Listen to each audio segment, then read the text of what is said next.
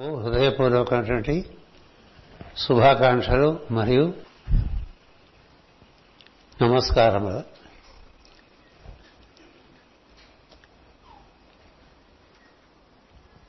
శ్రీకృష్ణ జన్మ అష్టమి సందర్భంగా ఈ రోజున మనం ఇక్కడ సభ ఏర్పాటు చేసుకున్నాం. కృష్ణాష్టమి వేడుకలు అని చెప్పుకుంటూ ఉంటాం. ఉత్సవాలు కృష్ణాష్టమి ఉత్సవములు అని కూడా చెప్పుకుంటూ ఉంటాం. క్లీం కృష్ణాయ గోవిందాయ గోపీజన వల్లభాయ అనేటువంటిది గోపాల మంత్రం. క్లీం అనేటువంటిది ఆనంద బీజం. ఆనందమయ లోకాల్లోకి ప్రవేశించడానికి ఋషులు క్లీం శబ్దాన్ని దర్శించి మనకిచ్చారు. కృష్ణ స్మరణ ఆనందం కలిగిస్తుంది కాబట్టి కృష్ణుడు ఆనంద స్వరూపుడు కాబట్టి ఆబాల గోపాలం అంటూ ఉంటాం కదా? ఆబాలం గోపాలం. అందరూ కూడా ఉత్సాహంగా కృష్ణాష్టమి వేడుకలు చేసుకుంటూ ఉంటారు. రాధమాధవంలో పొద్దునే పూజా కార్యక్రమాలు. ఆ తర్వాత అంతా ఆడవారందరూ చాలా ఉత్సాహంతో ఈ వేదికను బాగా నిర్మాణం చేశారు. ఇంకా మిగిలిపోయినటువంటి కృష్ణ ప్రతిమల్ని ముందు కూడా వరండాలు ఏర్పాటు చేశారు. ఎప్పటి వలనే కృష్ణుడు లిఫ్ట్లోంచి వస్తాడని పాదకులు కృష్ణుడు పాదకులు వేసుకుంటూ వచ్చారు పాదాలు. ఆ పాదాలు జాగ్రత్తగా తొక్కకుండా కృష్ణుడు కదా చూసి దండం పెట్టుకుని లోపలికి వచ్చాం. నాకు పొద్దున్నే ప్రార్థన అయిన తర్వాత ముందు వచ్చి కూర్చుని వేడుకలు కదా ఏదైనా కొంచెం పిల్లల చేత పాటలు పాడించి పెద్దల చేత కూడా పాడేవారి చేత పాడించి ఆ తర్వాత ఈ పుస్తకాన్ని ఆవిష్కరించి మాట్లాడదాం అనే భావన కలిగింది. చేతంటే ఎందుచేతనంటే కృష్ణుడు ప్రవచనాల మీద పెద్ద నమ్మకం ఉన్నవాడు కాదు. ఆయన ప్రవచనాలు ఇచ్చినవాడు కాదు. ప్రవచనాలు విన్నవాడు కాదు. అయితే ఆడుతూ పాడుతూ రాక్షస సంహారం చేశాడు. ఎంతోమంది భక్తులకి తరింపు మార్గాన్ని ఇచ్చాడు. వేల మందిని ఆనందమయ లోకంలో స్థిరపరిచాడు. ఎక్కువ మాట్లాడినట్టుగా కనబడ్డు కృష్ణుడు. ఎందుకురా సొళ్ళువాగుడు అన్నట్టుగా ఉంటాడు. పైగా ఆయన గురించి చెప్పాలంటే ఎంత చెప్పినా అవదు ఆయన చెప్పడం అనేటువంటి దురభ్యాసం మనకుంది కాబట్టి చెప్పుకుంటాం. అందుకని ముందు ఈ పిల్లల చేత పాటల కార్యక్రమం ఉత్సాహంగా పొద్దు నుంచి చెప్పిన వెంటనే ఓ నలుగురు పిల్లలు ఉన్నారు. బక్రాలు నాకు. ఈ నలుగురికి చాలా నేర్పిస్తుంటారు వాళ్ళ అమ్మలో. నేనే కొంచెం ఆపుతూ ఉంటాను. ఉధృతంగా నేర్పకండి హాయిగా ఉండేవాడిని వాళ్ళు కొన్ని పాటలు పాడతారు. ఆ తర్వాత పెద్దల్లో కూడా వాళ్ళిద్దరు పాడతారని నేను ఆశిస్తున్నాను. అదైన తర్వాత కార్యక్రమాలు. సో కృష్ణ కార్తీయాన బృందం. మీరు వచ్చి అయితే వాళ్ళకి మైక్ ఇచ్చి ఏం చేస్తారు? సోదరులు శ్రీ చివుకుల రవిశర్మ గారు రచించినటువంటి రాజస్వయం అనేటువంటి పుస్తకం ఈ రోజున మాస్టర్ సాన్నిధ్యంలో ఆవిష్కరణ చేసుకుంటూ ఉన్నాం. రవికుల చివుకుల రవిశర్మ గారు ఆయన గోకులమే రవికులం కాదు. ఆయన మాస్టర్ గారు చాలా ఆప్తులైనటువంటి మిత్రులు శిష్యులు కూడా. మాస్టర్ గారితో సరసమానంగా ఇతిహాస పురాణములలో పరిజ్ఞానం పొంది వారి శిష్యరికంలోనే వారితోనే అప్పుడప్పుడు బాగా వాదిస్తూ ఉండేటువంటి వారు. వారిద్దరి వాదన మంచి ఆనందంగా ఉండేది చూడటానికి. చాలా సన్నిహితులు ఒకరికొకరు. అందుకని రవిశర్మ గారు ఎప్పుడైనా వచ్చినప్పుడు ఏదైనా సమస్య పట్టుకుని విమర్శ పట్టుకుని వస్తే ముందుగానే ముఖంలో దర్శనం చేసి ఎరా శని అని పిలిచేవారు. ఎందుకంటే అడగబోయే విషయం తెలిసి ఉండి ఆ విధంగా పలకరించేవారు. లేకపోతే ఎరా రవి అని పలకరించారు ఎప్పుడూ సంచిలో ఒక పుస్తకం ఒక పెన్ను ఉండేది ఎందుకంటే ఎప్పుడు ఎక్కడైనా మాస్టర్ గారు పిలవచ్చు ఫోన్ చేసి రమ్మంటే వచ్చేసేవారు. ఆయన లోకల్ ఆడిటర్గా ఆంధ్ర యూనివర్సిటీలో పనిచేస్తుండేవారు. ఆరోగ్య రీత్యా చాలా బలహీనులు. కానీ స్ఫూర్తి రీత్యా చాలా బలవంతులు. మాస్టర్ గారు తగిన ఫోన్ వచ్చిందంటే సంచి పట్టుకుని బయలుదేరి చేసేవారు గవర్నమెంట్ ఆఫీసులో పెద్దగా ఎవరు సీట్లో ఎవరు లేదేమని అడగరు కాబట్టి ఆయనకి అలా అలా చెల్లుబాటు అయిపోయింది. పైగా మాస్టర్ గారితో పని కాబట్టి ఆయనకేం అంతరాయాలు ఉండేవి కాదు. సుదీర్ఘమైన సంభాషణ అటుపైన మాస్ గారు చెప్పే విషయాన్ని రచన చేస్తుండేటువంటి వారు.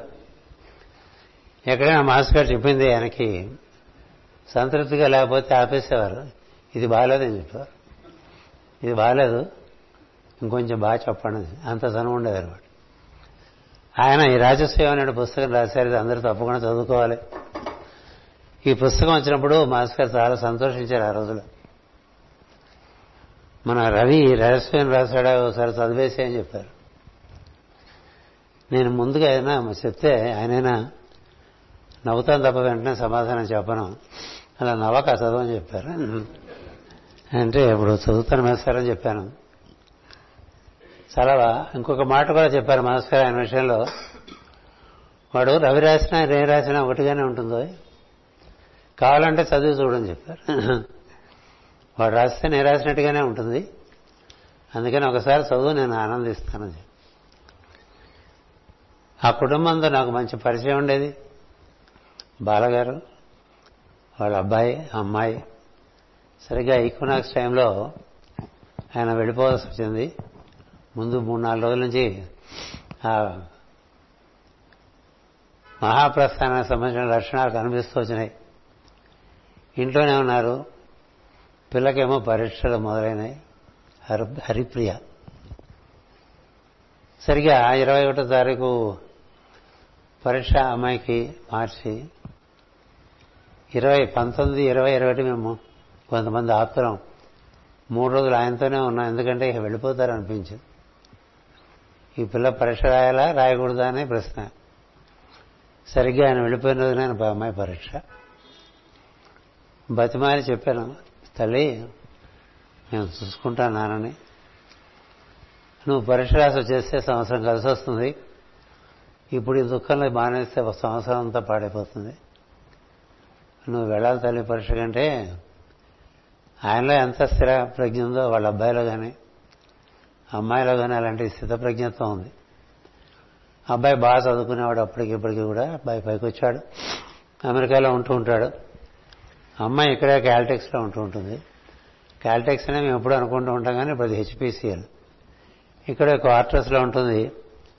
సో నాన్నగారు రాసి ఒకసారి మళ్ళీ ప్రింట్ చేద్దామని చెప్పి ఆయనకి అమ్మకి అమ్మాయికి అనిపించి సత్యబాబుని సంప్రదిస్తే తప్పకుండా వేద్దామన్నాడు అందుచేత ఈ పుస్తకం బయటికి వచ్చింది. మళ్ళీ ఒక ఐదు వందల ప్రతులు వేశారు.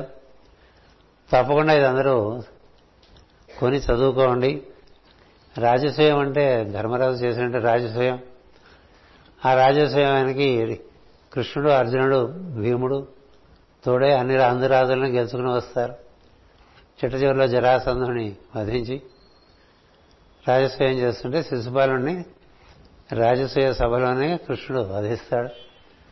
చక్కని ఘట్టాలు ఉన్నాయి.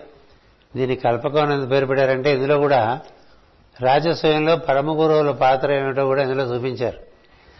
అందుచేత దీన్ని కల్పక ఉన్నారు. ఎందుకంటే అది భారతంలో అలా ఉండదు కాబట్టి. ఇది మీరు అందరూ తప్పక చదువుకుంటే ఎక్కడున్నా చివుకుల రవిశర్మ గారు అటుపైన మాస్టర్ గారు చాలా సంతోషిస్తారు.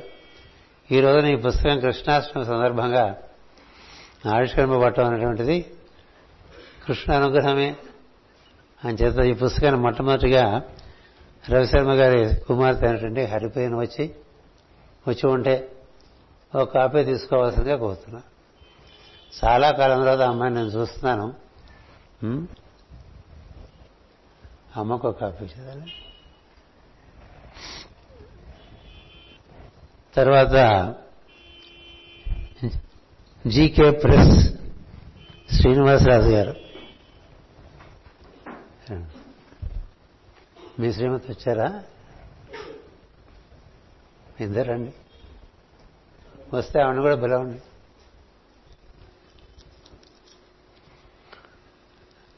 రవిశంకర్ భార్య పద్మను వచ్చే పుస్తకం తీసుకో. సత్యబాబు.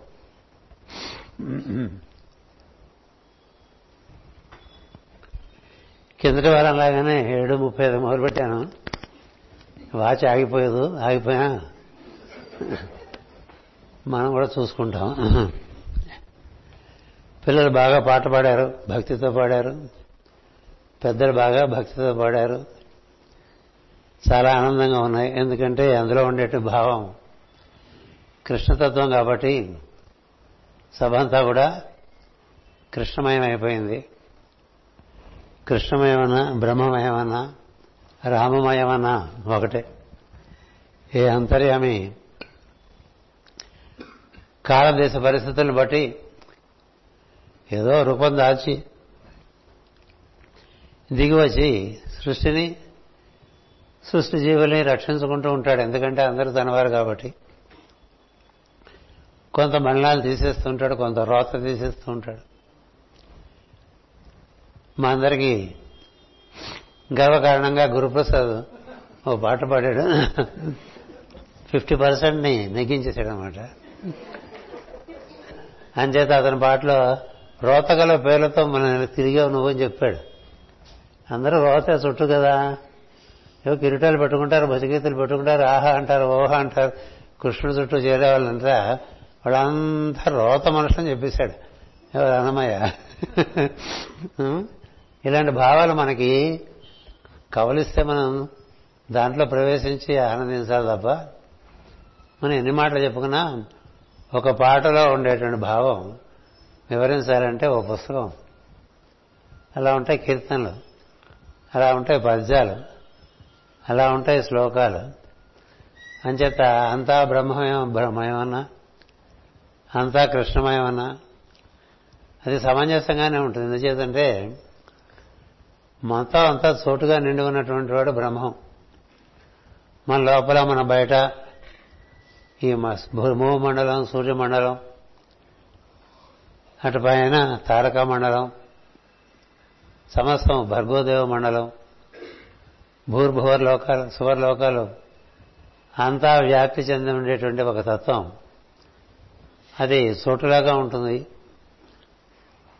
అది నీలం రంగులో ఉంటుంది. అందుకని దాన్ని కృష్ణతత్వం అంటారు. అది నలుపు నీలంగా ఉంటుంది. లేత నీలంగా ఉంటుంది. తెలుపు నీలంగా ఉంటుంది. పగలు తెలుపు నీలంగా ఉంటుంది.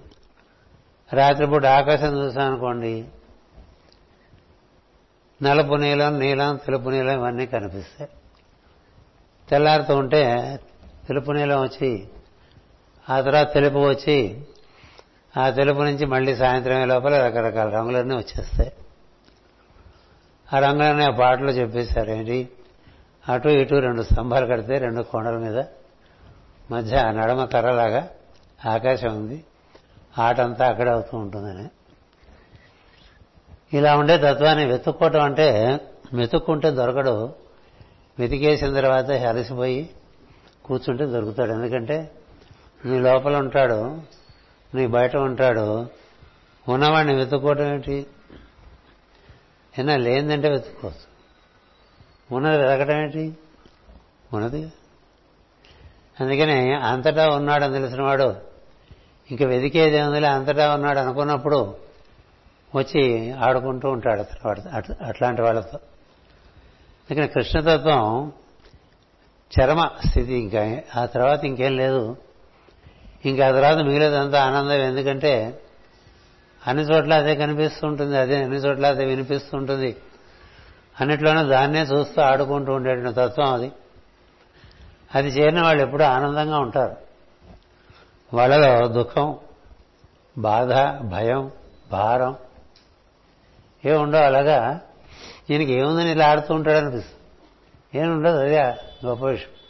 ఏముండవు కల్లా కృష్ణుడు ఉన్నాడని. కృష్ణ భక్తులు అందరూ కూడా మీరా పాట పాడారు. అద్భుతమైన పాట పాడారు. అక్క చెల్లెళ్ళిద్దరు. అందులో ఎంత తత్వం ఉన్నదో పాట దగ్గర ఉంటే బోడి చెప్పచ్చు. ఎందుకంటే ఆ పాట నేను హృదయస్థం చేయలేదు కాబట్టి. ఎంతెంత తత్వం ఉంటుందో ఇంకా ఇప్పుడు మీరకేముంది? అన్నీ ఉన్నాయి అన్ని వాటికన్నా కృష్ణతత్వం రుచి తెలిసింది. ఆ రుచి తెలిసిన వాళ్ళకి ఇంకేమీ పట్టదండి. అందుకనే కృష్ణతత్వం ఎరిగిన వారికి వారు నివసించే లోకం ఆనందలోకమే ఇక వేరే ఉండదు. ఇక భారం ఉండదు భయం ఉండదు ఏముండదు ఇది లేదే అది లేదే ఉండదండి అంత ఆనందంగానే ఉంటుంది. ఆ తత్వం ఆ స్పర్శతో వచ్చిన వారే మాస్టర్ గారు అందుకని మాస్టర్ గారు చూసాం ఆయనకి ఎప్పుడు సంతోషమే ఎప్పుడు ఆనందమే. దేనికి దుఃఖపడేదేం లేదు. అలా ఆనందంగా తిరిగేస్తారు ఎందుకంటే ఆ నీలం రంగులో ఇమిడిపోయి ఉంటారు.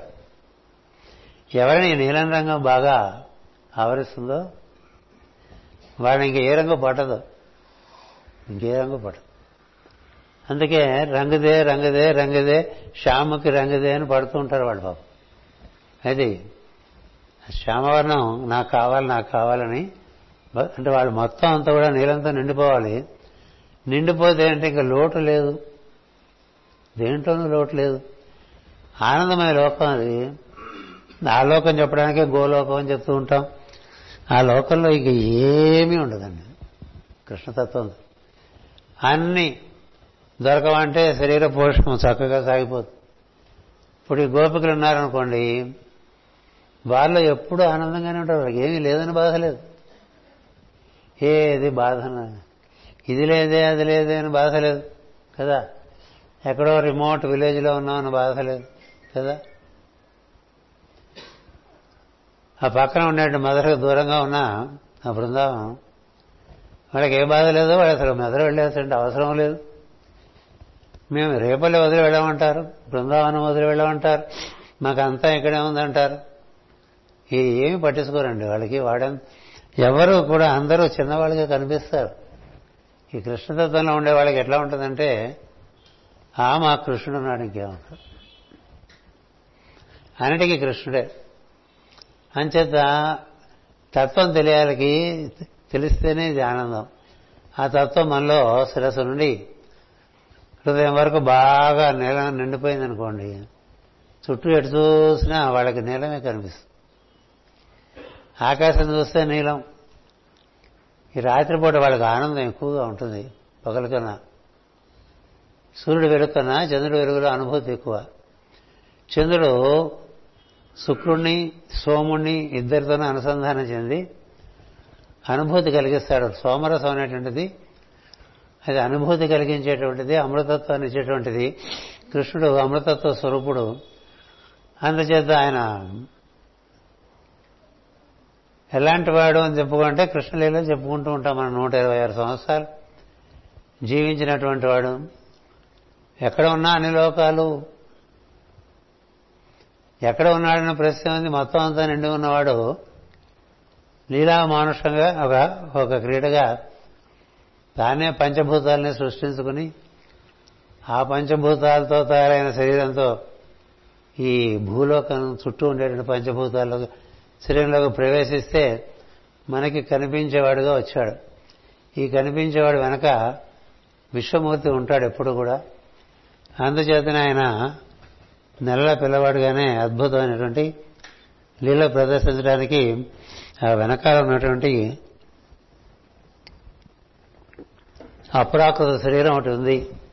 ఆ అప్రాకృత శరీరంతోనే మైత్రేయాది మహర్షులతో ఆయన అనుసంధానం చెంది వీరు వారితో అనుసంధానం చెంది మైత్రేయుడు కృష్ణుడితోనూ కృష్ణుడు మైత్రేయునితోనూ అనుసంధానం చెంది ఈ భూమి మీద కథ నడిపిస్తున్నట్టుగా మనకి వివరించి ఇచ్చారు. అంచేత మనకు దర్శనం చేయటం అంటే సమస్తము కృష్ణుడే అంటే సమస్తము నీలమే అని. అది నలుపు నీలం అయితే కృష్ణ అంటారు. కొంచెం లేత నీలం అయితే మేఘశ్యాముడు అంటూ ఉంటారు. శ్యామసుందరుడు అంటూ ఉంటారు. ఇంకొంచెం వెరిస్తే తెలిపోతూ ఉంటుంది. వెరిస్తే తెలిపోతాడు. నీలం వెరిస్తే తెలుపు. తెలుపు లోతులో నీలం. తెలుపు అయిపోతే విఠలుడు అంటారు. పాండురంగ విఠల. విఠల అంటే వైట్ కలర్ అని అర్థం. పాండురంగాన కూడా తెలుపు రంగనే. ఆయన తెలుపు నలుపు నుంచి తెలుపు వరకు అన్ని రంగులు ఆయనవే మధ్యలో నీలం ఉంది నలుపు నీలం ఉన్నది. అటుపైన ఇంకొంచెం దిగితే అది నీలమా ఆకుపచ్చ అన్నట్టుగా ఉంటుంది. అక్వామరీన్. అంతవరకు అన్ని రంగులోనూ అన్ని లోకాల్లోనూ తిరుగుతుంటారండి. కృష్ణ సర్వజ్ఞత దర్శించిన వాళ్ళకే తెలుసు. ఎక్కడో యుద్ధంలో ఉండి సాళ్ళు రాజులతో ఇక్కడ ద్రౌపదీదేవి కృష్ణ అని పిలిస్తే ఇందాక వీళ్ళు కృష్ణ అని పిలుస్తుంటే వాళ్ళ పిలుపులోనే గుండెల్లోంచి వచ్చేస్తుంది ఎందుకంటే లోపల ఉన్నది కృష్ణుడే కదా. అందుచేత కృష్ణ అన్న పిలుపులోనే హృదయాలు బాగా కరుగుతాయి. అంచేత ఒక గానంలో కరిగినట్లుగా గుండె విజ్ఞానంలో కరగదు. విజ్ఞానం కలిగిన కొద్దీ ఇది పెరుగుతూ ఉంటుంది మెదడు. ఈ మెదడు పెరిగిన కొద్దీ గుండె బాగా గట్టిపడిపోతుంది. అందుకని బాగా ఆర్తితో గానం చేస్తూ ఉంటే గుండె కరుగుతుంది. గుండె కరిగితే మనసు అందులో లీనమైపోతుంది. అప్పుడు ఒక రకమైన ఆనందము అనుభూతి కలుగుతుంది. అందుకని నోరారా దేవుని ప్రార్థన చేసేవాడికి దైవీతత్వం యొక్క దర్శనము స్పర్శనము సులభమవుతుంది తప్ప ఊరికి దాని గురించి విచికిత్స చేసేవాడికి ఏమందదు కృష్ణుడు అసలు ఎందుకంటే ఆయన ఋషులకి మహర్షులకి ఎవరికి అందలేదు కదా? ఎవరికి అందారు? యద్భక్త మద్భక్త ఎత్ర గాయంతి తద్ర తిష్టామి నారద అన్నారు కదా? కదా? అందుకని ఎక్కడ నా భక్తులు తన్మయంతో గానం చేస్తుంటే నేను అక్కడ వెళ్ళి కూర్చుంటాను నారద నారద అని చెప్తాను నారద కూడా సంగీత విద్యలో ఆయన అన్నిటికీ పరాకర్ష మొత్తం అన్ని విద్యలకి నారదుడే చిట్ట చివరి మెట్టు ఆ తర్వాత పరబ్రహ్మమే. ఏ గురు పరంపైన నారదుడితో అంతమైపోతుంది. అందుకే నారదుడు కూడా ఆయనకు తెలియని విజ్ఞానం లేదు. తెలియని తెలియని విద్య లేదు. ఆయనకు తెలియని యోగం లేదు. ఏమీ అన్ని విద్యల్లోనూ చిట్ట చివరి మెట్టు నారద మహర్షి. ఆయన కూడా బాగా నారాయణ కీర్తన చేస్తేనే కృష్ణ కీర్తన చేస్తేనే కృష్ణ దర్శనం జరుగుతూ ఉంటుంది. ఎందుకంటే అది అల్టిమేట్ మైత్రే మహర్షి కూడా ఈ జ్ఞానబోధ అంతా ప్రపంచం చేస్తున్నా. ఎందుకంటే మానవులు ఎక్కువ మనసులో ఉంటారు కాబట్టి ఈ మనోతత్వం నుంచి బుద్ధి బుద్ధితత్వంలోకి ఉద్ధరించడానికి ఇది అందిస్తున్నా. ఆయన కూడా ఈ సంగీత పరంపరకి ప్రధానమైన గురువు. మైత్రే మహర్షి నుంచే సంగీత విద్య కూడా వచ్చింది. అంచేత వారు కూడా కృష్ణుడికి చాలా సంగీత జ్ఞానము యోగంలో భాగం. అది మనలో ఉండేటువంటి శ్వాస తాళలయాత్మకంగా నడుస్తూ ఉంటే లోపల దర్శనం అవుతూ ఉంటుంది. ఈ ఉయ్యాల అదే. అలా చేయించడమైన ఆత్ ఆత్మలందుండ అంటే ఈ ఆత్మలన్నీ కూడా మనసులో చేరటం వల్ల మనస్సు చాలా చంచలంగా ఉండటం చేత అది అటు ఇటు అటు ఇటు అటు ఇటు ఊపి మన బాగా రాపాడేస్తూ ఉంటుంది కదా?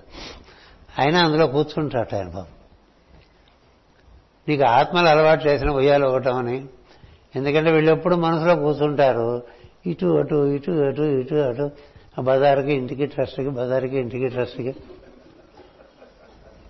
తిరుగుతూ ఉంటారు కదండి. ఈ తిరిగే వాళ్ళ పాపం పాపం వీడు తిరుగుతున్నాడు వీడికేదో ఏదో సాయం చేయాలనుకుంటాడు పాపం. అందుకని ఆయనకు అలవాటు అయిపోయింది ఉయ్యాల. ఈ పొద్దున సాయంత్రం వరకు తిరిగే మనుషులు ఉంటారు కదా పనులు పెట్టుకుని. వాళ్ళు అలవాటు చేశారండి ఉయ్యాల.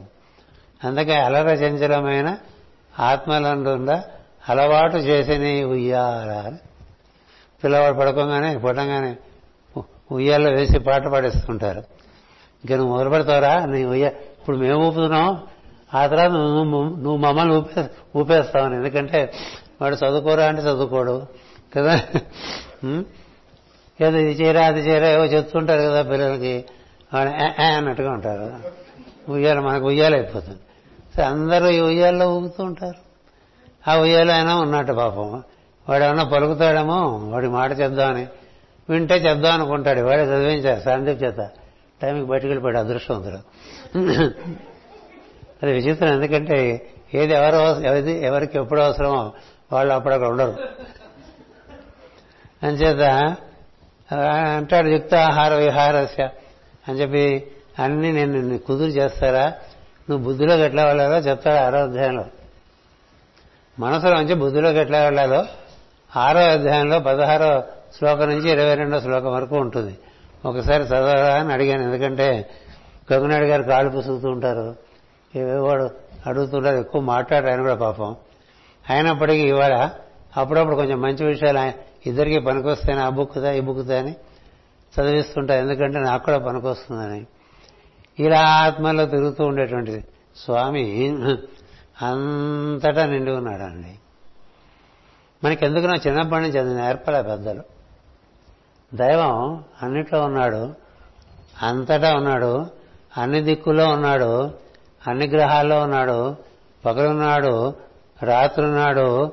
అతనికి రూపం లేదు అని చిన్నప్పుడు చెప్పేశారు అనుకోండి ఎంత సులభంగా ఉంటుందండి. ఇవన్నీ పెట్టి బాలశిక్షలాగా ఈ బొమ్మ ఆ బొమ్మ ఈ బొమ్మ ఈ ఇంకో బొమ్మ మరో బొమ్మ ఇప్పుడు చూడండి ఎన్ని బొమ్మలు పెట్టేశాం ఇక్కడ. ఇన్ని బొమ్మలు పెట్టి అది దేవుడు ఇది దేవుడు ఇది దేవుడు ఇది దేవుడు ఇది దేవుడు ఇది దేవుడు అది దేవుడు ఇట్లా చెప్పేసరికి అందులో మనసు ఇరుక్కుపోతూ ఉంటుంది. కదా? ఈ ఇరుకుపోయిన మనసును బయట తేయటం ఎట్లా? ఇరుకుపోయిన మనసును బయట తేవద్దు అప్పుడు తత్వం చేద్దామంటే అప్పుడే చాలా మేకులు కొట్టేశాం. మొన్న చంద్రశేఖర భారతి ఆయన మాట చెప్పారు. ఇలా మేకు కొడితే నువ్వు మూడుసార్లు ఓ చెక్కలోకి ఆ మేకుని మూ- మూడు మేకు కొట్టిన మేకు కొట్టిన చెక్కలోకి మేకు కొడితే ఆ మేకును బయట తీయాలంటే కొట్టిన దానికన్నా తీయటం ఎక్కువ కష్టం అని చెప్తాడు. కదా? మీరు ఓ చెక్కలో మేకుని కొట్టి చూడండి. గోడ చెప్పలేను ఎందుకంటే మనం అన్ని సున్నపు గోడలు కదా? అవే వచ్చేసేట్టు లాగితే చెక్కట్లో ఉండదు కదా? గోడ కూడా వచ్చేస్తుంటుంది. నువ్వు మేక కొట్టి గోడలోంచి బీకా అనుకోండి ఇంత పెళ్ళ బట్ అదే చెక్క అనుకోండి ఒక మూడు దెబ్బలు గట్టిగా శుద్ధితో కొడితే తీయాలంటే రాదు అంత సులభంగా. అంత సులభంగా అది ఎందుకంటే చెక్క లాంటిది. అలాంటిది మనసు కూడా ఒకసారి నువ్వు దాంట్లోకి ఎక్కిస్తే దాన్ని మళ్ళీ అందులోంచి బయట తీయటం కష్టం. అవేగా సినిమాలని ఒకసారి ఆ అమ్మాయిని చూసాట ఇంకా వాడు బయటపడ్డాడు. ఇంకోసారి అబ్బాయిని చూసాట ఇంకా అమ్మాయి బయటపడలేదు. అట్లా మనం ఏం చూసినా ఏం విన్నా అందులోంచి బయటపడటం పడటం చాలా పెద్ద ప్రయత్నంగా సాగుతూ ఉంటుంది మనసుకి అంత జిగురు. మనసుకున్నంత జిగురు ఇంకా దేనికి లేదండి. అందుకని దేంతో అతుకుందో దానితోంచి మళ్ళీ పీకడం చాలా కష్టం. అందుకని ఈ పీక్కోవటం లేకుండా ముందే అంతర్యామి చెప్పి ఉంటే అదే ఇదిగా ఉందని ఉపనిషత్తులన్నీ చెప్తాయి. అదే ఇదిగా ఉందని అన్ని గ్రంథాలు చెప్తాయి. అదే ఇదిగా ఉందని చెప్తే అదేమిటి తెలియాలిగా? ఏదంటే ఆకాశం చూపించి అది దైవమే. అదే ఇలా పంచభూతాలుగా దిగువచ్చింది. దాంతో రూపాలు ఏర్పడ్డాయి. ఇవన్నీ ఆ దైవమే. ఇవన్నీ ఉపనిషత్తుల్లో ఉంటాయి. చిన్నప్పుడు ఇవి చెప్పరు కదా. బొమ్మ చూపిస్తారు. ఓ సాయి బొమ్మ చూపిస్తారు. ఓ గణపతి బొమ్మ చూపిస్తారు. ఓ గురువుగారి బొమ్మ చూపిస్తారు. ఓ రాముడు బొమ్మ చూపిస్తారు. రాముడు కూడా మరి ఆయన నీలమే. కదా? అన్ని నీలంలోంచి దిగి వచ్చినవే. ఆ నీలం అనే తత్వం ఉంటారు ఏంటంటే అది ప్రకృతి పురుషుల సమాగమం అనేటువంటి ప్రజ్ఞ అది. అది అన్ని లోకాలకి అదే ఆధారం. అన్ని లోకాలకి అదే ఆధారం అయినప్పుడు దానిలోంచే నువ్వు దిగి వచ్చావు నువ్వు అదే అని చెప్తారు. అందులోంచే నువ్వు వచ్చావు. పొరల పొరల పొరలుగా ఇన్ని రకాలుగా ఏర్పడ్డావు. ఇంత సులభమైన విషయాన్ని ఎంతో చిక్కుముడి వేసేసుకుని ఆ చిక్కుముళ్ళన్నీ విప్పుకుంటూ అదేదో ఆత్మ రకరకాల బాధలు పడుతుంటారండి జీవులు. మనం వేసుకుని చిక్కులే. అన్ని మనం వేసుకుని చిక్కులే. మనకు నేర్పిన వాళ్ళు కూడా అంత కాంప్లికేటెడ్గా నేర్పారు. మా చిన్నతనంలో మెట్రికులేషన్కి గైడ్స్ ఉండేవి. ఎస్ఎల్సీకి గైడ్స్ ఉండేవి. ఇప్పుడు కూడా గైడ్ టెక్స్ట్ బుక్ని సులభం చేయడానికి గైడ్స్ రాస్తారు. కానీ మాకు ఒక కుప్పు స్వామి అని ఒక ఆయన ఇంగ్లీష్ తమిళ ఆయన ఒక గైడ్ రాశాడు. దానికి ఏమైందంటే చెట్టు చివరి పేరు కుప్పు స్వామి మేడ్ డిఫికల్ట్ అని వచ్చింది. ఎందుకంటే మనకి సామెత చదివేస్తే అనుమతి పోయిందని. అందుకే టెక్స్ట్ బుక్కే బాగుండేట్టుగా మనకి ఆయన మొన్న మళ్ళించాడండి ఆయన గైడ్ ద్వారా.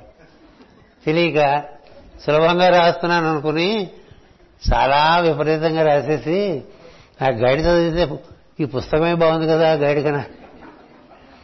పుస్తకమే బాగుంది కదా గైడ్ కన్నా అన్న పరిస్థితి ఇప్పుడు మనకి మన దేశంలో కానీ అన్ని దేశాల్లో కానీ అన్ని మతాల్లో కానీ ఒకటే జరిగింది. ఏమిటంటే ఒకటే రెండయి ఆ రెండు ఇదంతా అల్లిందని చెప్పి అన్ని చోట్ల అవే చెప్పారండి.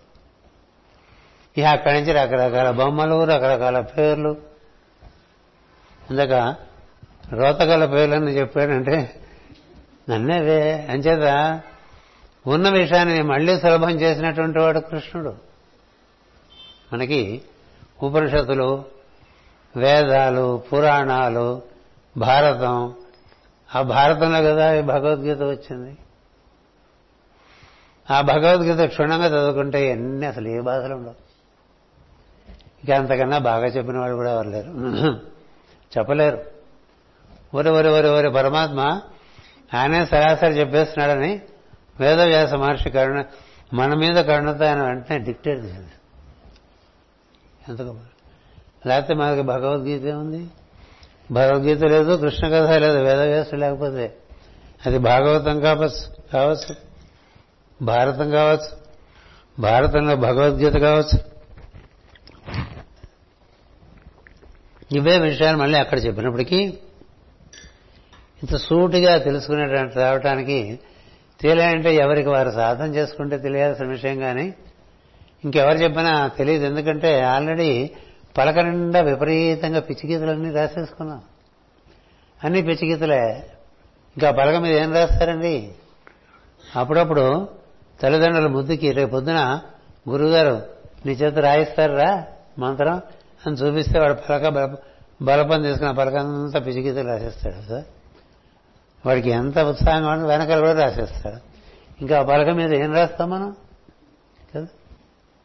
ఇప్పుడు నువ్వు ఓం రాయాలన్నా లేకపోతే సివివి రాయాలన్నా ఏం రాయాలన్నా అయితే ఉత్త పలక ఇవ్వాలన్నా ఉత్త పలక అసలు సత్యం. కదా? దాని మీద రాసింది ఒక మేక కొట్టామని అర్థం. మేకే? ఏదైనా ఒక భావం ఒక మేకే భావానికి అతీతంగా ఉన్నటువంటి నిర్మలతత్వం దైవం. దేని మీద నువ్వు ఇది రాసావో దానికి అది బ్యాక్గ్రౌండ్గా ఉంటుంది. అందుకనే మాస్టర్ గారు మొన్న మాస్టర్ గారు పుట్టినరోజుకి మేము ఈ living the awareness of the background అని పెట్టాం మొత్తం. ట్రస్ట్ అందరికీ కూడా. నువ్వు ఏం రాసినా ఏం చేసినా ఏం ఆలోచించినా దాని వెనకాల ఉన్నటువంటి చేతనే ఉందో అదే నీవు అతడే దైవం. మేము ఈ live in the awareness of the background. అందుకని నువ్వు ఏ పేరు చెప్పు దాని వెనకాల ఉండేటువంటి దైవం అవుతుంది ఎందుకని? అది ఆ దైవం యొక్క ఒక తరంగం. సముద్రం నుంచి ఎన్ని తరంగాలు వచ్చినా అవి తరంగాలు అవుతాయి తప్ప సముద్రం కాదు కదా. కానీ సముద్రంలో కూడా తరంగం తరంగంలో కూడా సముద్రం ఉంది కాబట్టి తరంగం ద్వారా సముద్రాన్ని చేరుతున్నటువంటి విధానంలో మనకి ఇచ్చారు అందుకని రూపంలో కనపడుతున్నది దైవమే. రూపంలోంచి ప్రవర్తిస్తున్నది దైవమే. ఈ రూపములకి రూపములలో ఉండేటువంటి ప్రవర్తనకి అటుపైన అది ప్రవే ప్రవర్తిస్తున్న ప్రదేశం అంతా దైవంగా చూడగలిగితే అప్పుడు కృష్ణుడు కూడా అర్థమవుతాడండి. అంతవరకు కృష్ణుడు అర్థం ఏదేం లేదు. అంచేత కృష్ణతత్వం తెలుసుకోవాలంటే కృష్ణుని యొక్క సర్వజ్ఞత కదా? కృష్ణుని యొక్క సర్వజ్ఞత అంటే చెప్పే కదా ద్రౌపది దేవిని ఎక్కడో యుద్ధంలో ఉంటాడు. ఇక్కడ కృష్ణ అని పిలిస్తే పలుకుతాడు కదా? పాట పాడారు కదా? పిలిస్తే పలకడని ఎందుకు అనుకుంటున్నారు మీరు అలాగా పిలవండి అన్నారు కదా? పెడితే తినడని తినడని ఎందుకు అనుకుంటున్నారు శబర్లాగా పెడితే తినడా అన్నారు కదా? అంటే భక్తి తక్కువ. మనం ఏదో ఫ్యాషన్కి చూస్తుంటాం. ఏదో కొంత కృష్ణాష్టం కదా చెబితే కృష్ణ ఏమన్నా అనుకుంటాడేమో అని కదా? కొంతమంది చేస్తారు. కృష్ణాష్టమి కదా కాస్త ఏమైనా సరదాగా చేసుకుందాం అని కొంతమంది చేస్తారు. కృష్ణ అష్టమి నాడు ఉండేంత సరదా ఇంక మరి ఏ పండుగలోనూ ఉండదు.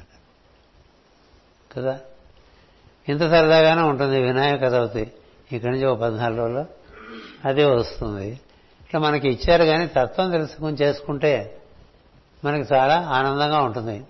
ఇప్పుడు కృష్ణుడు ఉన్నాడు అనుకోండి చక్కగా కళ్ళు మూసుకుని కస్తూరి తిలకం లలాట ఫలకే. అంటే లలాట ఫలకమందు కస్తూరి తిలకం. వక్షస్థలే కౌస్తుభం నాసాగ్రే నవముక్తికం కరతలే వేణుం కరే కంకణం సర్వాంగే హరిచందనం చ కలయం కంఠేశ ముక్తావళి గోపశ్రీ పరివేశితో విజయతే గోపాల చూడామణిమని మనకి చక్కటి ధ్యాన శ్లోకం ఇచ్చారు కదా? ఆ కస్తూరి తిలకం చూసామనుకోండి ఎక్కడ చూస్తారు? చోట్లోనే. చోట్లో కస్తూరి తిలకం ఉన్నట్టుగా భావం చేయండి. అది లలాట దాని చుట్టూ లలాట ఫలకాన్ని ఊహించండి. ఆ లలాట ఫలకంలో ఏముంటుంది? కృష్ణుడు ముంగుర్లు ఉంటాయి పైన జుట్టు ఉంటుంది కదా. కదా? ముంగుర్లు ఎప్పుడైతే తిలకం చూశారో తిలకం చుట్టూ నుదురు వస్తుంది. నుదురు చుట్టూ పైన అట్లా కొంచెం రంగులు రంగులుగా జుట్టు ఉంటుంది కదా? పైకి వెళ్తే ఉంటుంది కస్తూరి తిలకం లలాట పలకి తర్వాత వక్షస్థలే కౌస్తుభం కదా? నాసాగ్రే నవమౌక్తికం కరతలే వేణం. సరే ఇట్లా ఒక చోట్లోనే భావం చేశారనుకోండి. చోటు శరీరంగా ఈ అలంకరణ అంతా కనిపిస్తుంది. చోటు శరీరంగా ఆకాశ శరీరం బ్రహ్మ అన్నారు. ఆకాశం అంటే చోటే. దిగొస్తుంది ఇక్కడ వరకు. అవకాశాన్ని ఇస్తూ ఉంటుంది. మీకు మనం భాగవతం దశమస్కందం చెప్పుకునే రోజులో ఇలా భావం చేయండి అని చెప్పాను ఒకసారి. ఆ టైంలోనే కాకినాడలో ఉండే మా తమ్ముడు వాడికి అలా అనిపించి ఓ కిరీటం ఓ లలాట తిలకం ఇది కస్తూరి తిలకం ఇలా కనపడి కనపడకుండా కేవలం ఆభరణాలు మిగతా అంతా ఏమీ లేనట్టుగా ఒక బొమ్మ వేసి పంపించాడండి. పంపించి నువ్వు చెప్పిన దానికి ఇలా ఉంటుందని చెప్పి ఆ బొమ్మ భాగవతం చెప్పుకునే చాలాసార్లు పెట్టుకుని ఆ తర్వాత ఎవరికో మన వరకు వారికి ఇచ్చేయడం జరిగింది. అంటే మనం ఒంటి నిండా ఆభరణాలన్నీ వేసి ఒక బొమ్మకి బొమ్మ వేయలేదని అంటే మనకి రూపం వేయలేదనుకోండి ఆ రూపం నీలంగా ఉంటుంది ఈ కిరీటం కనిపిస్తుంది నెమల పెంచం కనిపిస్తుంది కదా. కంకణాలు కనిపిస్తాయి కరే కంకణం. సర్వాంగే హరిచందనంచ కలయం. ఇక్కడ ఇక్కడ పూసారనుకోండి చందనం. అహో ఇక్కడ చేతులు ఉన్నాయి అందుకని. చేతులు ఉన్నాయి కాబట్టి చందనం లేకపోతే చందనం ఎక్కడ ఉంటుంది ఇంకా? కదా. సర్వాంగే హరిచందనం చకలయం కంఠేశ ముక్తావళయం ఇలా మనకి ముత్యాల హారం వేశారనుకోండి ఇక్కడ కంఠం ఉన్నట్టు ఇదంతా వర్షస్థలం ఉన్నట్టు తెలుస్తుంది కదా. అలా భావం చేస్తే అప్పుడు చోట్ల నీ కృష్ణుడు కనిపించే అవకాశం.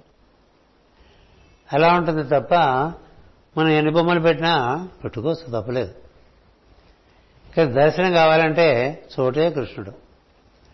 ఆ చోట మొత్తం అంతటా వ్యాప్తి చెంది అయి ఉండటం చేత ఆయనకి సర్వజ్ఞత ఉంటుంది. సర్వజ్ఞత ఉండటం చేత ఏ ఏ లోకాల్లో జీవులు ఎక్కడెక్కడ ఉన్నారో అందరూ ఇక్కడ కూర్చుని అక్కడ ఇంద్రుడు ఏం చేస్తున్నాడో చూస్తూ ఉంటాడు. ఎక్కడైనా కూర్చోవచ్చు.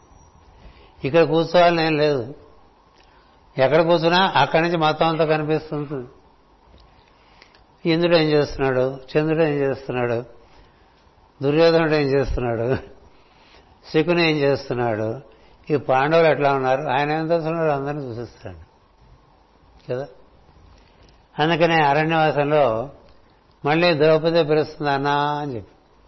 అన్న అంటే పలకడు కృష్ణ అంటేనే పలుకుతాడు. ఇప్పుడు దుర్వాసులు వచ్చి ఆకలిస్తుంది వెళ్ళి అన్నం పెట్టాలి అని చెప్పినప్పుడు శ్రావణ ఆయన నదికి పంపించి ఈయనకి ఏం ఉండదు అక్కడ. అక్షయపాత్ర కూడా మళ్ళీ ఇంకోసారి ఇచ్చే పరిస్థితి లేదు. ఆయన అప్పటికీ పిలిస్తే ఏం చెల్లి వచ్చేస్తాడు. వచ్చేదో మొత్తానికి మీ కథ మీకు తెలియంది ఉంది కదా సర్వజ్ఞత. సర్వజ్ఞత అనేటువంటిది సామాన్య విషయం కాదు దైవానికి మాత్రమే. కదా? ఇందాక వీడు పాడే పాటలో వచ్చాడు ఇది బూడిద పూసిన బుద్ధులు గలవాడని కదా? బూడిద పూసిన బుద్ధులు అంటే ఆయనకి ఏం పట్టదండి. పిలిస్తే ఏదైనా పట్టించుకుంటాడు. పిలిస్తే ఏదైనా పట్టించుకోవడానికి నువ్వు ఆర్ద్రత ఆర్ద్రతతో పిలవాలి. ఏదో క్యాజువల్గా పిలిస్తే ఆపోదు నువ్వెంత ఎంత హృదయంతో పిలిస్తే అంత అంత త్వరగా పడి వచ్చేస్తాడు కదా. అంచేత అటువంటి సర్వజ్ఞత చూపిస్తాడు. వాడెవడో కాలయవనుడు అనేటువంటి వాడు యుద్ధాన్ని పిలుస్తాడు ఇది కాలయవడు అంటే మనకి వాయవ దిశకి అటుపక్కన దేశాల్లో యునాని ఇరాన్ ఇరాక్ ఆ ప్రాంతాల్లో ఉండే వాళ్ళకి వాడు కొంతమందికి ఈ భూమి తప్ప మిగతా భూగోళం అంతా కూడా సంకర్షణ ప్రజ్ఞ ఎక్కువగా ఉంటుంది. అందుకనే భారతదేశంలో పుట్టాలని కోరుకుంటారు చాలామంది. కారణం ఏంటంటే ఇక్కడ వాసుదేవ ప్రజ్ఞ పనిచేస్తుంది. ఇక్కడ అహంకారం నుంచి త్వరగా బయటపడవచ్చు. ఈ భూమి మీద ఉండేటువంటి ఇక్కడ ఉన్నటువంటి ఆకాశము పంచభూతములు అహంకారం నుంచి త్వరగా బయటపడటానికి ఎక్కువ అనుకూలంగా ఉంటాయని చెప్పి పరమగురు జ్వాలాకురుడు రాశాడు. అంచేత ఈ దేశంలో పుట్టడం అనేటువంటిది మన పెద్దలు చెప్పినట్టుగా ఒక పుణ్య విశేషం ఇక్కడ ఉండే అహంకారంగా ఉన్నటంటే మనం చాలా ఇక్కడ ఉండాల్సిన వాళ్ళం కాదు మనం. ఎక్కడో ఉండాల్సిన వాళ్ళం ఇక్కడ పుట్టాం. అందుకనే బుద్ధులు కూడా అందరికీ అమెరికా వెళ్ళిపోదామా యూరోప్ వెళ్ళిపోదామా అక్కడికి వెళ్ళిపోదామా ఇక్కడికి వెళ్ళిపోదామా అనిపిస్తుంది తప్ప ఇక్కడ ఉందా అని అనిపించదుగా. ఎందుకని జీవులు అహంకారం పెరిగితే సంకర్షణ వ్యూహాల్లోకి వెళ్ళిపోతారు. సంకర్షణ వ్యూహాలంటే అహంకార వ్యూహాలు. ఇక్కడ కూడా ప్రశాంతంగా ఉండే ప్రదేశాల్లో ఉండబుద్ధి కాదు. ఇప్పుడు పల్లెటూళ్ళు ప్రశాంతంగా ఉన్నాయా అంటే నీ బట్టి ఉంటాయి కదా? పట్టణాలకు ఎగబడతారు.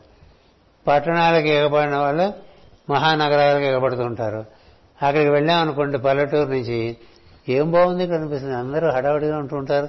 అటు ఇటు దొరుకుతూ ఉంటారు. పగలనక రాత్రి అనకుండా తిరుగుతూ ఉంటారు.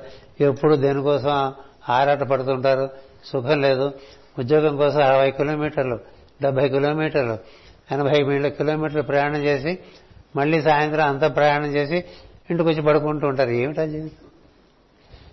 పల్లెటూరులో పక్క వీధిలోనే మనం చేయాల్సిన పని ఉంటుంది. మహా ఉంటాయి ఐదారు వీధుల కన్నా ఉండవు కదా. అవన్నీ పట్టణాలు ఎందుకు చేసుకుంటాం? తెలియక మరి వసుదేవుడు రాజే బయటకు వచ్చేసి పల్లెలు క్రియేట్ చేశాడండి. హాయిగా ఉందామని ఎందుకు ఈ మహానగరాలని సుఖంగా ఉందని ఆయన వసుదేవుడు పల్లెటూళ్ళకి వచ్చేసాడు. ఆయనకి స్కీమే ఈ బృందావనం ఇవన్నీ కూడా. దాన్ని బట్టే నందాదులు వచ్చేసారు. మరి అక్కడ ఆవులు దూడలు మనుషులు వాళ్ళకి కావాల్సిన అక్కడే సమృద్ధిగా కదా? మనకి సత్వగుణం ఉన్నప్పుడు సింపుల్గా ఉందా అనిపిస్తుంది. రజోగుణం ఉన్నప్పుడు అక్కడైనవన్నీ పోగేసుకుంటాం. అందుకని కృష్ణుడు ఎప్పుడు కూడా ఆ సింప్లిసిటీ మెయింటైన్ చేశాడు. అందుకని రాజులందరిలో కల్లా అంత సింపుల్గా ఎవడు ఉండడు. అందుకని ఆ రాజులకి ఈ కృష్ణుడు అంటే ఆ వీడియో వీడంతనట్టుగా ఉంటుంది. తెలిసిన వాళ్ళకు తెలిసిన వాళ్ళకి ఈయన ఎంతో తెలియదు అంటుంటాడు. అందుకని ఆ కాలయవనుడు ఎవడో విని ఈయన మీద యుద్ధానికి వస్తాడు. వాడితో యుద్ధం ఏంటి మనకి అనిపించింది. కృష్ణుడికి వీడితో మనకి యుద్ధం ఏంటి అనిపించింది. వాడికి చాలా పేరుంది ఇప్పుడు చూడండి మనం అలెగ్జాండర్ అలెగ్జాండర్ అని చెప్పుకుంటూ ఉంటాం. మనకంతా ఎందుకంటే భారతీయుడికి మొదటి నుంచి పొరుగింటి పులకూర చాలా ఇష్టం. పక్క దేశాలు అవన్నీ తెచ్చుకుని మీరు చేసుకుంటూ ఉంటారు. ఏమిటో గొప్పగా ఒక మహాపండితుడు ఒక ఆయన వాళ్ళ ఇంటికి వెళ్తే వాళ్ళ గ్రీకు దేశం జ్ఞానం అంతా పొగిడితే నేను ఆ రోజున ఆయన్ని గంటసేపు కూర్చోబెట్టి అవన్నీ భారతదేశంలో మన మన ధర్మశాస్త్రాల్లో మన పురాణాల్లోనే ఎట్లా ఉన్నా చూపించి పొరపాటున కూడా మీరు వేషం అంతా వేదపేంద్రుడితో వేషం మీరు గ్రీకులు పడుతారేటండి గ్రీకులు మన దగ్గరే నేర్చుకుని వెళ్ళారని చెప్పా. మ్యాథమెటిక్స్ వాళ్ళకి తెలుసు అంటాడు మనకు ఇది తెలుసు. గ్రహగోళాదుల గురించి వాళ్ళకి చెప్పారంటాడు.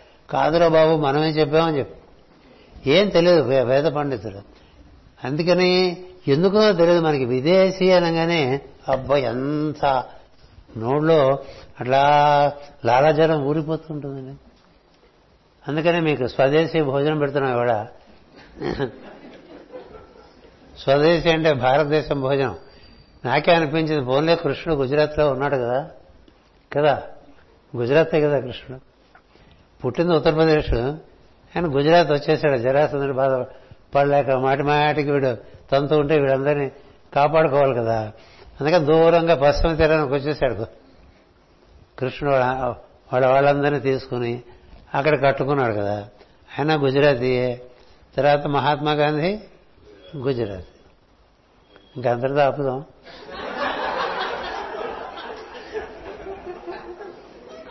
రాత్రి ఇంకోటి మహాత్ముడు చేసేయాలి కదా. అంచేత గుజరాతీ భోజనం పెడదాం కృష్ణుడు సందర్భంగానే వయనాట అనిపించింది. అంటే ఏం లేదు ఉప్పు కారం తక్కువగా ఉంటుంది తీపి ఎక్కువగా ఉంటుంది. ఇవాళకి అదే భోజనం. వాసుదేవ సందేశంగా నాకు పొద్దున మాట ఏం వినిపించిందంటే ఎనిమిదిన్నర కల్లా అనుకున్న ప్రకారం సభ అయిపోతే హాయిగా భోజనం చేస్తానని వినిపించింది. ఆహా కృష్ణ అనుకున్నాను వెంటనే. వాళ్ళు వీళ్ళు మాట్లాడిన వాటిలో వాళ్ళు చెప్పారు వీళ్ళు చెప్పారు కదా అని వింటాం ఒక పద్ధతి. అందరిలోంచి కృష్ణుడు చెప్పాడన్నారు అనుకోండి అసలు వాసుదేవ ఉపాసనం కదా? ఏం లేదు కిందసారి తొమ్మిది పది అయిపోయింది మనకి కదా? కిందటి వారం ఇలా మొదలుపెట్టిందే తొమ్మిది పదికి అయింది. అందుకని ఈసారి కృష్ణుడు ఏం చెప్పాడంటే ఒరే నువ్వు ఉపన్యాసం మీద నాకు ఎలాగో వ్యామోహం నేను తగ్గించేశాను. ఆరోగ్యం తగ్గించేసి. అని చేత నువ్వు రెచ్చిపోయి రెచ్చిపోయి చెప్పగా ఏదో చెప్పు కానీ సరైన టైంకి నువ్వు ఆపేస్తే బాగుంటుంది. గుజరాతీ భోజనం నువ్వే చెప్పావు కదా అని. వినటానికి ఎవరి ద్వారానో వింటాం. చెప్పింది కృష్ణుడు అనుకో. అలా చేసుకుంటే అది ఉపాసన కదా. వాసుదేవ ఉపాసన అవుతుంది. ఆ? వీళ్ళు చెప్తారా నాకు? వాళ్ళు చెప్తారా? వాళ్ళకేం తెలుసు? నాకేంత తెలుసు అనుకున్నాం అనుకోండి. అదొక పద్ధతి. ఈ పద్ధతి సులభం. ఇది నారదుడు వాసుదేవ ఉపాసనని భాగవతంలో మొట్టమొదటిలోనే నేర్పిస్తాడు. నారదుడు పూర్వజన్మ వృత్తాంతంలో విష్ణుపాసనము వాసుదేవోపాసనము నారాయణ ఉపాసనం మూడు చెప్పాడు కదా. నారాయణ అంటే మొత్తం విశ్వంతో వ్యాప్తి చెందినటువంటి నలుపు నీలం అండి. అది కనుక దిగివచ్చి వాసుదేవ తత్వం తీసుకుంటే ఈ ద్వాదశ రాసులతో నిండి మన చుట్టూ ఏర్పడిపోయి మనం ఎప్పుడు పిలిస్తే అప్పుడు లోపల ప్రవేశించి ఇచ్చేస్తాడు వాసుదేవుడు. వాసుదేవుడు ఎలా ఉంటాడంటే నువ్వు పిలిస్తే పలుకుతే పరిగెట్టుగా ఉంటాడు వాసు. ఆ వాసుదేవుడే నీలో షట్చక్రాలు నింపి దానింటా నిండి నెత్తి మీద ఉంటాడు విష్ణు వలె అందుకని విష్ణువు శిరస్సు నుంచి ఈ పాదాల వరకు ద- దర్శనం చేసుకోవాలి. చుట్టూ ఉండే చోట్లో మన ఉండేటువంటి ద్వాదశ రాశుల్లో వాసుదేవుడు నిండి ఉన్నాడని చేసుకోవాలి ప్రార్థన. అంటే అది మొత్తం సూర్యమండలంతో నిండిన ప్రార్థన. ఇంకా నారాయణుడు అంటే ఇన్ని వేల గుంపుల సూర్యమండలాలన్నీ ఏ నీలమైనటువంటి చోట్ల ఉన్నదో అది నారాయణుడు. మరి అలాంటి అవగాహన వేరు. మనం వేసుకున్న బొమ్మలు పడుకుంటే నారాయణుడు నుంచుంటే విష్ణువు అనుకుంటే కదా? ఈ పడుకునే బొమ్మ చూడంగానే నారాయణ అని. పడుకున్న వాళ్ళందరినీ నారాయణ నారాయణ పంపించేస్తారు. కానిస్టేబుల్ లాగా నిలబడితే విష్ణు అని. తప్పు కదండి. విష్ణు అనే పదానికి అర్థం వ్యాప్తి చెందిన ప్రజ్ఞని అర్థం. నారాయణ అనే మాటకు అర్థం అన్ని అవరోహణ క్రమంలో ఇలా సృష్టి ఏర్పరచుకుంటూ మళ్ళీ దీని పరిణామ క్రమంలో తన దగ్గర తెచ్చేసుకుంటాడు. అంటే అవరోహణ క్రమము ఆరోహణ క్రమంగా అలా అది అనంతంగా తిరుగుతూ ఉంటుంది. అది ఉత్తర దక్షిణ ఉత్తర ఏమంటారు? ఉత్తరాయణం దక్షిణాయనంగా తిరుగుతూ ఉంటుంది కాలంలో. పౌర్ణమి అమావాస్యగా తిరుగుతూ ఉంటుంది. ఒక రోజులాగా తిరుగుతూ ఉంటుంది ఒక నారాయణ చక్రం. అంచేత అది నారాయణ తత్వం. అందులో వాసుదేవ తత్వం. అందులో విష్ణుతత్వం నారాయణాయ విద్మహే వాసుదేవాయ ధీమహి. తన్నో విష్ణు ప్రచోదయాత్ అంటాం. ఏమీ తెలియదు. అంటానికేమి? అన్ని మంత్రాలు అంటాం. ఏమీ తెలియదు అంచేత ఉన్నదే దైవము. అది రకరకాల రూపాల్లో ఉన్నదని భాగవతం చెప్తుంది. దాన్ని అలా దర్శిస్తున్నాం అనుకోండి ఇందాక చెప్పాను కదా ఇలా చెప్పారు టైం కాపేయాలని. వాసుదేవుడు అని చెప్పాను కదా చూడాలి ఇప్పుడు నేను వాసుదేవుడికి లొంగుతానో లొంగను. అభ్యాసవసం చేత మనం లొంగకపోవచ్చు కదా. అందుకని నీకే దండం పెడుతున్నాను ఆపించేసేయని. అంచేత అలా చెప్పినప్పుడు అది వాసుదేవుడు అని నీకు భావన కలిగిందనుకో. ఇలా చేస్తే నీ ప్రజ్ఞ అక్కడెక్కడ గుండెలో ఇట్లా గుట్టు గుట్టు గుట్టు గుట్టు గుట్టు ఇట్లా కొట్టుకుంటున్నట్టుగా ఉండదు. అది చాలా వ్యాప్తి చెందుతుంది. చాలా వ్యాప్తి చెందుతుంది. కేవలం గుండెలో అట్లా గుట్టు గుట్టు గుట్టు గుట్టు గుట్టుకుని వచ్చే వచ్చే ప్రాణం పోయే ప్రాణంలాగా ఉండదండి ప్రజ్ఞ. అది ఆధారంగా శరీరంలో ఉంది. శరీరం లేకపోయినా అది ఉంటుంది. అంతవరకు ఉంది విద్య. ఇక్కడి నుంచి ఎక్కడికి వెళ్తావు? వాసుదేవ స్వరూపంలోకి వెళ్తావు. అక్కడి నుంచి నారాయణ తత్వంలోకి వెళ్తావు. ఇలా వ్యాప్తి చెందవచ్చు. అలా కాలయవనుడు వస్తే ఈ కృష్ణుడికి కొంచెం చిరగ్గా ఏ మాటి మాటికి యుద్ధాలు నేను. ఆయన ఎప్పుడు రేపల్లో వదిలి వెళ్ళాడు. అక్కడి నుంచి సంహారం సంహారం సంహారం నూట ఇరవై ఆరేళ్ళు ఉంటే ఎక్కడో ఏదో ఒక అసురశక్తి ఎవరు ఏం చేయరు ఎలిమినేట్ చేస్తుంటారు ఆ కృష్ణాష్టోత్తరం చదివితే ఎన్ని సంహారాలు ఉంటాయో. కృష్ణ అష్టోత్తరంలోనే ఆయన సంహారాలు ఉంటాయి. చిన్న బుక్ రాశా. అందులో అన్నీవే మనలో కూడా అసుర శక్తులు చాలా చేరిపోయి ఉంటాయి కలియుగంలో. అవన్నీ పోవాలంటే కృష్ణాస్తోత్రం చదువుకోవాలి.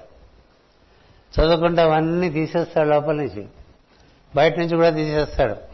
ఎందుకని బయట ఉన్నాడు లోపల ఉన్నాడు. లోపల షట్చక్రాల్లోనూ నిండి ఉన్నాడు. స్పందనంగా దొరుకుతాడు నీకు. అది పట్టుకుని వెళ్తే అన్ని చక్రాల్లోకి వెళ్ళవచ్చు. వెళ్తే మొత్తం ఈ కాంతి అంతా మారిపోయి తెల్లటి కాంతి వస్తుందండి.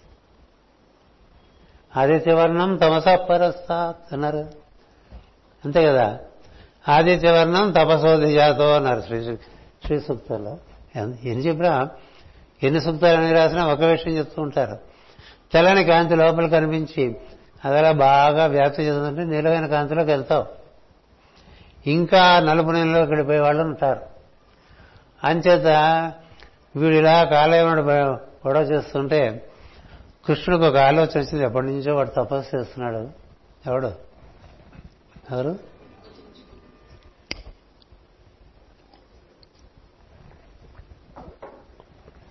వెయ్యి సంవత్సరాల నుంచి తపస్సు చేస్తున్నాడు బాబు. పోనీ వాడికి కనబడదాం వీడితో అసలు ఎవరన్నా ఆలోచిస్తారండి? అంటే two birds at one shot అంటుంటాం కదా. వాడికి కాలయవనుడికి ముక్తి ముచుకుందుడికి సిద్ధి. అందుకని వచ్చేస్తాడు గబాబా పరిగెత్తుకుంటూ వస్తే ఈ కాలయవనుడు ఇదేమిటి వీడు పారిపోతున్నాడు అనుకుంటాడు. యుద్ధానికి వస్తాడు ద్వారకకి ఈయన వెళ్తాడు ముందుకి వెళ్ళిన తర్వాత అలా పక్కకి వెళ్ళిపోతాడు. వెళ్ళిపోతే ఆయన పారిపోతున్నాడని ఈయన వెంట పడతాడు. ఇక పారిపోయే వాళ్ళ వెంట వెన పెద్ద సైన్యం పట్టుకునే వెళ్ళాలి. అందుకని ఈయన ఒక్కడో వెళ్ళిపోతాడు కాలేవనుడు. అట్లా ఆరణ్యంలోను ఏరణ్యంలోను అక్కడ ఇక్కడెక్కడ కొండలు గుట్టలు అని తిప్పేసి చివరికి ముచ్చుకుందుడు తపస్సు చేసే గుహలోకి వెళ్ళిపోయి ముచ్చుకుందుడు వెనక వెనకాల నిలబడిపోతాడండి. నిలబడిపోతాడో దాక్కుంటాడో కూర్చుంటాడో మనకు తెలియదు వచ్చేసరికి ముచ్చుకుందుడు కూడా ఆ గుహలోకి వెళ్ళి ఈ ముచ్చుకుందుని వీడు మాయలు చాలా ఉన్నాయి. కృష్ణుడికని వీళ్ళకి తెలుసుకుని వస్తాడు. యుద్ధానికి వెళ్ళేపోతే ఇంటెలిజెన్స్ ఉంటూ వస్తుంది కదా. కృష్ణుడి గురించిన ఇంటెలిజెన్స్ అంతా కనుక్కొని రకరకాల రూపాలు వేసుకోగలైనా మార్చుకోగలని అందుకని ఇక్కడ తపస్సు చేస్తున్న వాళ్ళగా కూర్చున్నాడని అనుకుని వాడిని బాగా కోపం చేత ఆయాసం చేత బిగ్గరగా తిడతాడు తిడుతుంటే గుహలో చాలా రివర్బరేషన్స్ ఉంటాయి కదా. తరంగాలు తరంగాలుగా అట్లా గంగిరాలు తిరుగుతూ ఆ గుహలో అరుస్తుంటే వీడు ఆ ముచ్చుకుందుడికి ఎవడ్రా వీడు గొడవ చేస్తున్నాడని కళ్ళు తెరుస్తాడు. కళ్ళు తెరిస్తే ఎదుర్కొండా ఉండేవాడు అప్పటికప్పుడు భస్మం అయిపోతాడు. ఇది ముచ్చుకుందుడు. ముచ్చుకుందుడు కళ్ళు తెరిస్తే కాలయవనుడు అలా భస్మం అయిపోతాడండి. అలా గుట్టలాగా ఉంటుంది ఇదేమిటి కర్మ? నేను కళ్ళు తెరిచి ఎవడాన్ని కళ్ళు తెరిస్తే ఈ ఎవడో ఉన్నాడు వాడేమో ముందు ఇట్లా మసైపోయాడే బూడిదైపోయాడే ఎవడా అనుకుంటాడు. అనుకుంటే వాడు వెనకాల నుంచి కృష్ణుడు వస్తాడు. ఏ కళ్ళతో చూస్తే కాలయవనుడు భస్మైపోయాడో ఆ కళ్ళు కలిగినటువంటి ముచుకుందుడు తపశక్తి చేత కృష్ణుని చూస్తే కృష్ణుని చూడలేనంత కాంతి అయిపోయి కళ్ళు మూసేసుకుంటాడు. అంటే ఎంత తేడా ఉందండి? కాలయవనుడి తేజస్సు తేజస్సుకి కృష్ణుడు తేజస్సుకి ఉండేటువంటి ఆ అంతరాయం తెలియాలంటే ఇది తెలియదు. ఎవరు కళ్ళు తెరిస్తే ఎదుటివారు భస్మైపోతారో అలాంటి వారు కళ్ళు తెరిచి చూస్తే ఎదుటివాడిని చూడలేకపోయాటండి కృష్ణుడు. అప్పుడు కృష్ణుడే చెప్తాడు నేను నీకు దర్శనం ఇవ్వడానికే వచ్చాను నీ తపస్సు సిద్ధించింది మరి వీడేవాడంటే కథ చెప్తాడు. మరి ఇలాంటిది ఎవరు చేయగలరు? సర్వజ్ఞత ఉన్న వాళ్ళే చేయగలరు కదా. తర్వాత కృష్ణుడి రూపం మహా అద్భుతంగా చెప్పుకుంటాం కదా. చాలా మంది కృష్ణుడి రూపానికే వసలైపోయిన వాళ్ళే చాలా మంది ఉన్నారు. మగని కాదు ఆడని కాదు. పక్షులు కావచ్చు జంతువులు కావచ్చు చెట్లు కావచ్చు నదులు కావచ్చు. ఏదైనా కృష్ణుడు కనపడితే చాలండి ఎదుటివారు కరిగిపోతూ ఉంటారు. అలాంటి అద్భుతమైన రూపం. అందుకని ఆయన మధురాష్టకం అని రాశారు మనకు ఇది కాదు అది కాదు ప్రతిదీ మధురమే కృష్ణుడితో ఎందుకంటే అట్లా మధురంగా ఉన్నటువంటి కృష్ణుని యమునా నది దగ్గర ఆయన ఆయనకి ఈ వేణు ఊదటం అనేటువంటిది ఒక అభ్య ఒక సరదా.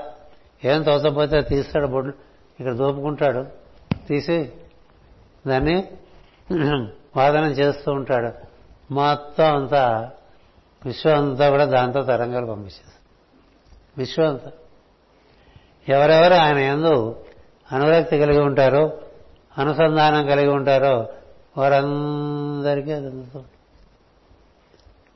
అందుకని ఆ గోపికలందరూ ఈయన మొదలు పెట్టగానే వచ్చేస్తారు. ఆవులు దూడలు వచ్చేస్తూ ఉంటాయి. ఈ చెట్లు ఆ పొంగి బాగా అప్పటికప్పుడు ఆ ఫలాలతో నిండిపోయి అట్లా వంగిపోయిన చెట్టు కొమ్మలతో అట్లా నేలకి తగిలి ఉంటాడండి అంటే వాళ్ళలో ఉండేటువంటి ఆనందానికి అట్లా వృక్షాలు వంగిపోయి అటుపైన ఈ పక్షులు అలా గుడ్లు మెలకరించి చూస్తాయి. ఇక నెమళ్ళు నాట్యం చేస్తూ ఉంటాయి. ఎక్కడున్న జంతువులు అట్లా చూస్తూ ఉంటాయి. ఇంకా ఆవుల సంగతి దూడల సంగతి చెప్పక్కర్లేదు కదా? మన వారు చాలామంది దాని గురించినటువంటి చిత్రపటాలు కూడా వేశారు. అలా మోరెత్తి కృష్ణుని చూస్తుడు అది ఆవు కావచ్చు దూడ కావచ్చు స్త్రీ కావచ్చు పురుషుడు కావచ్చు చుట్టు కావచ్చు ఏదైనా కావచ్చు. యమునా నది అక్కడెక్కడో ఉంటే ఈయన ఇక్కడ ఒక చెట్టు దగ్గర వేణువు గానం చేస్తూ ఉంటే నెమ్మది నెమ్మదిగా తరంగాలు పొంగి ఆవిడ పాదాలను ముట్టుకోవటం సరదా. కృష్ణుని పాదాలను అలా ముట్టుకోవటం మళ్ళీ వెళ్ళటం మళ్ళీ కొంచెం ముట్టుకోవటం మళ్ళీ వెళ్ళటం. ఆ తరంగాలు వచ్చి ఈ కృష్ణుని పాదాలను ఎప్పుడూ స్మరిస్తూ స్పృశిస్తూ ఉంటుంది యమునా నది. మరి ఇలాంటి సందర్భంలో విశ్వమంతా ఒక రకమైనటువంటి తన్మయ స్థితిలోకి వెళ్తుంది ఎవరికి ఇది అనుభూతమైంది? మార్ధవమైనటువంటి గుండె కలిగిన వాళ్ళకి కదా? రాతి గుండెలకి ఏం లేదు. ఇలా విశ్వంలో తను గూర్చి ధర్మం గురించి శ్రమిస్తున్న వారందరికీ కూడా కృష్ణ విధమైన సాన్నిధ్యం కేవలం వేణునాదంతో ఇస్తూ ఉంటారు. మనకింటూ అందరిలోనూ కృష్ణుడి బొమ్మ ఉంటుంది. అందులోంచి నాదం వస్తుందని ఎప్పుడైనా అనిపిస్తుందా? ఏం అనిపించదు కదా? అనిపిస్తుంది. మరి కృష్ణుడు బొమ్మలు పెడతాం దానికి పూలు పువ్వులు పెడుతూ ఉంటాం. దానికి ఏదో అలంకారం చేస్తూ ఉంటాం. నానా బాధపడుతుంటాం ఆ విగ్రహంలోంచి ఆ కృష్ణుడి కన్నడలోంచి మన కృష్ణుడు చూస్తున్నాడని ఏమైనా అనిపిస్తుందా? అనిపిస్తే అదృష్టవంతులు. అనిపించకపోతే ఏదో రొటీన్ కదా? యాంత్రికం. మరి వేణు వినిపిస్తుందా? వినిపిస్తే అది భక్తి. వినిపించకపోతే అదొక యాంత్రికం. ఈరోజు ఈరోజు ఈ పువ్వులు పెట్టడం ఏంటనిపిస్తుంది కొన్నాళ్ళు పోయేసరికి కదా? మనకి బయట పనులు ఈ పనులు ఆ పనులు ఎక్కువైపోయి ఈ కృష్ణుడికి ఇన్ని పువ్వులు పెట్టాలనిపిస్తుంది కృష్ణుడికి పువ్వు పెడుతూ ప్రతి పువ్వు పెడుతున్న చోట ఆ అంగాన్ని స్పృశిస్తూ అందులోంచి అనుభూతి పొందేటువంటి భక్తులు తెలిసిన యాంత్రికంగా ఎన్నెన్నో పూజలు చేస్తాం. ఏ ఒక్కటే ఆనందం ఇవ్వదు కదా. అందుకని నీ శ్రద్ధ బట్టి నీకు ఆనందం కలదు. శ్రద్ధ లేని చోట అది బొమ్మే. శ్రద్ధ ఉన్న చోట ఇందాక చెప్పిన శ్లోకం లాంటిది. మాట్లాడుకుంటూ చెప్పు. కృష్ణుడితో మాట్లాడుతూ దానికి ఈ అలంకరణ చేసుకుంటూ ఉండవచ్చు. అలా చేస్తూ ఉండవచ్చు. అది ఎంత గొప్ప విషయం. అతను నేను ఎలాగా కాపాడానండి చాలా బాగా కాపాడతాను సాయంధవ వధప్పుడు అప్పుడే ముందు రోజు అభిమన్యుడు చంపేస్తారు కదా.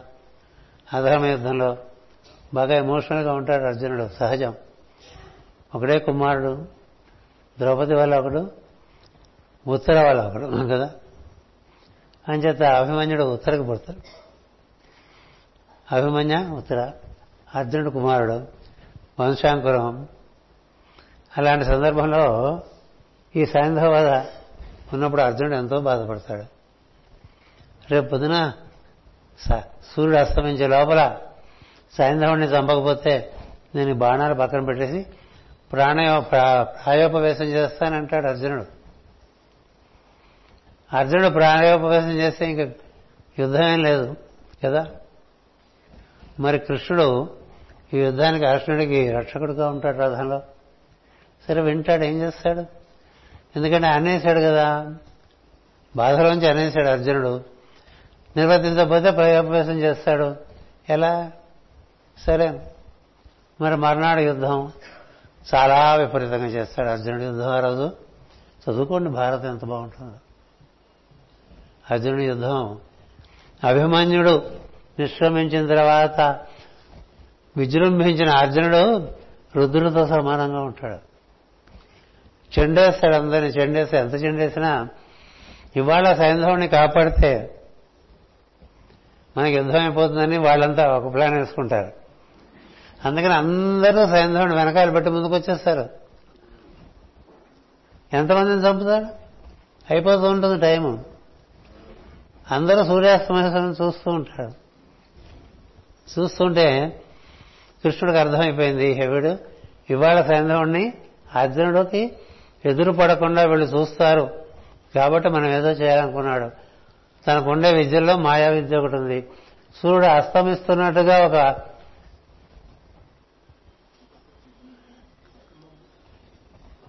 ఒక ఏమంటారు? ఒక సీన్ క్రియేట్ చేశాడండి.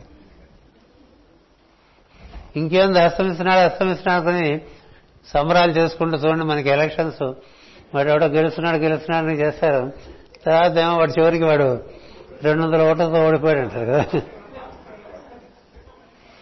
ఆ సంబరాలు చేసుకుంటూ చేసుకుంటూ చేసుకుంటే ఈ సాయంత్రం అట్లా ఎత్తి పైకెత్తి ఓ ఓ అని కొడుతుంటే అదిగో కర్మ. సాయంత్రం కొట్టేయమని చెప్తాడు కృష్ణుడు. అదిగో సాయంత్రం కొట్టేయమంటాడు. కొట్టేయమంటే అర్జునుడు కూడా ఆశ్రయం వరకు దొరికాడని. బాణం సంధించి కొడుతుంటే గుర్తుపెట్టుకో వాటి తల తెగి ఒక ఒక బాణంతో ఆ తల వెళ్ళి వాడి నాన్న అక్కడెక్కడ తపస్సు చేసుకుంటున్నాడు. వాడు ఒళ్ళో పడాలి లేకపోతే నువ్వు వెళ్ళిపోతావు అని ఎవడికి తెలుస్తుంది ఎవడికి తెలుస్తుంది సాయంధవుడు తండ్రి ఈ సాయంధవుడు పుట్టినప్పుడు ఒక వరం అడిగాడు దేవుణ్ణి నా కొడుకుని ఎవరన్నా సంహరించేయడానికి పరిస్థితి వస్తే ఎప్పుడు నా కొడుకు తల ఎవరి వల్ల నేల మీద పడుతుందో ఆ టైంకే వాడు కూడా తల పగిలి చచ్చిపోవాలని వాడికి వరం. ఏ కోరుతారండి వరం అందుకని కృష్ణుడు అంటాడు నువ్వు కొట్టిన దెబ్బ ఎక్కడికి వెళ్ళి పడాలి? తండ్రి ఒళ్ళో పడాలి. కింద పడకూడదు. ఒకటి వాడు ఎక్కడున్నాడు? అది సర్వజ్ఞత. ఫలానా చోటున్నాడు అలా సంకల్పం చేసి కొట్టమంటాడు. కొడితే తెల్లగా ఎగిరి ఫుట్బాల్ లాగా వెళ్ళి వాడు అలా తపస్సు చేసుకుంటుంటే వాడి చేతుల్లో పడుతుందని తండ్రి సాయంత్రం తండ్రి చేతుల్లో పడుతుంది. అలా వదిలేస్తారు గవాలన ఏమిటో పడ్డదని. కింద పడుతుంది అంత వీడు చచ్చిపోతాడు తండ్రి కొడుకు ఇద్దరు చచ్చిపోతారు. మరి కృష్ణుడు లేకపోతే కథ ఉందండి? కదా? ఎలా ఇది వినబడ్డది అలాగే ఏ ఏ లోకాల్లో ఉండేటువంటి గురుపుత్రుని గురుపుత్రుల్ని తీసుకొస్తాడు. అలాగే ఎవడో బ్రాహ్మణుడు అడిగాడని.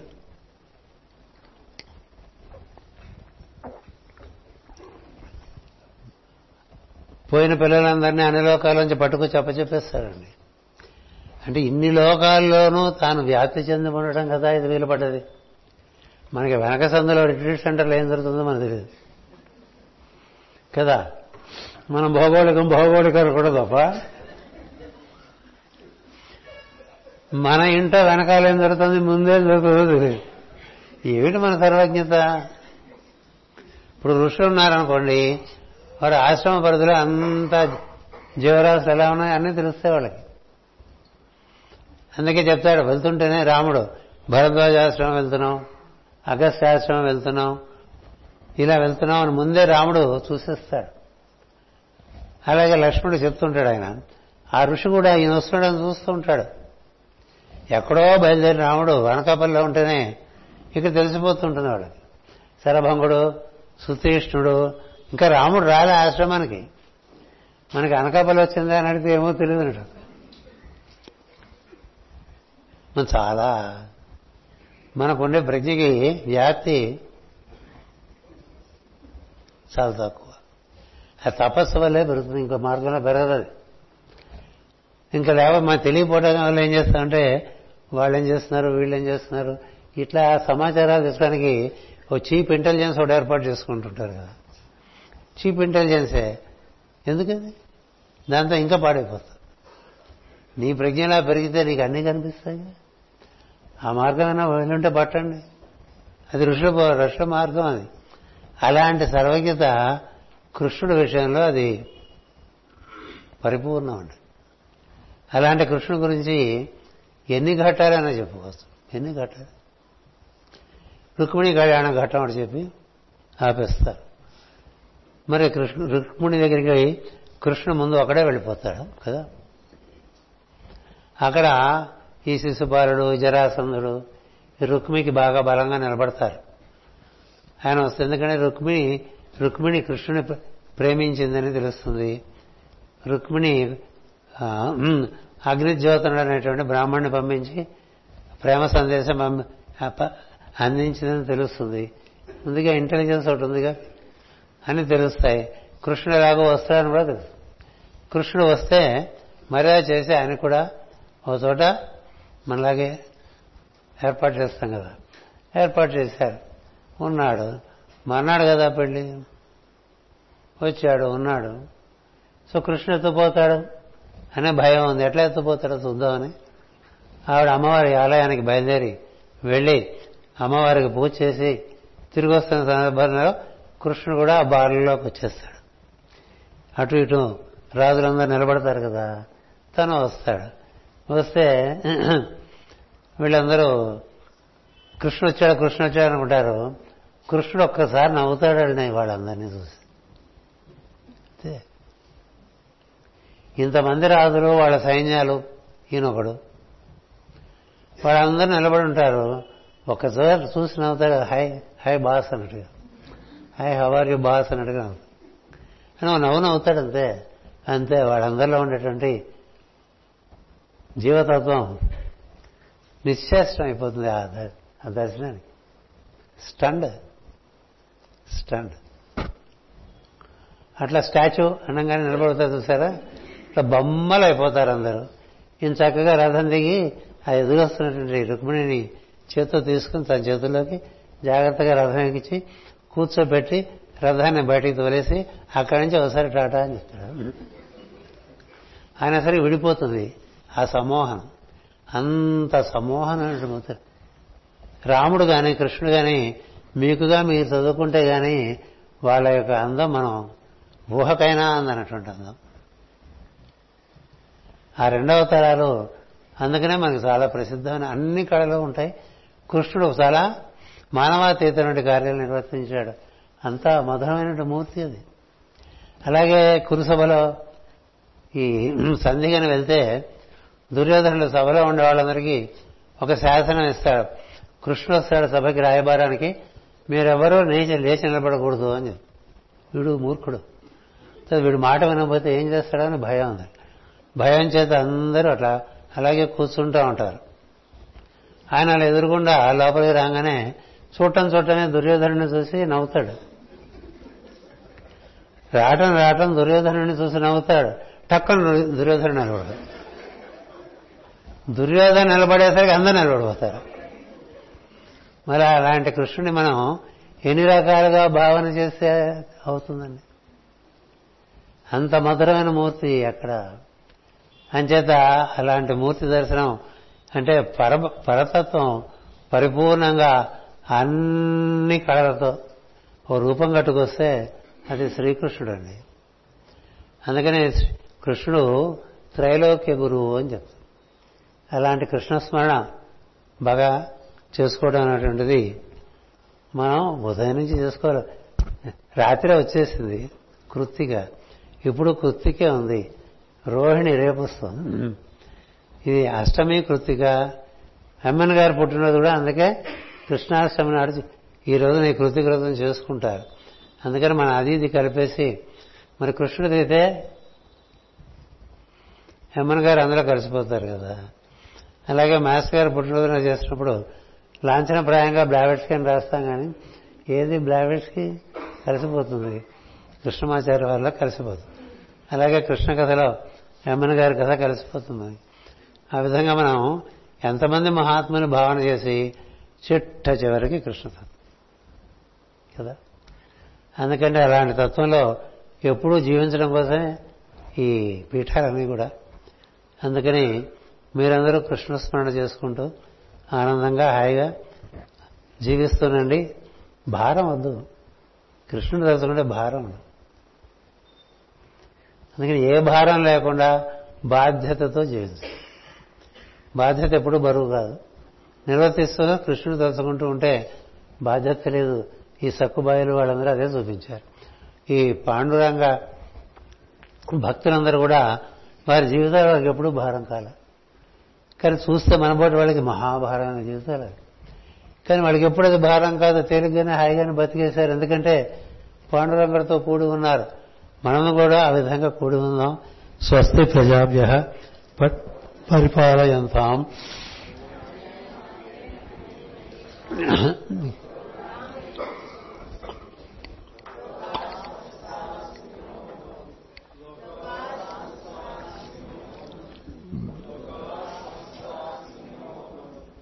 ఓం శాంతి శాంతి శాంతి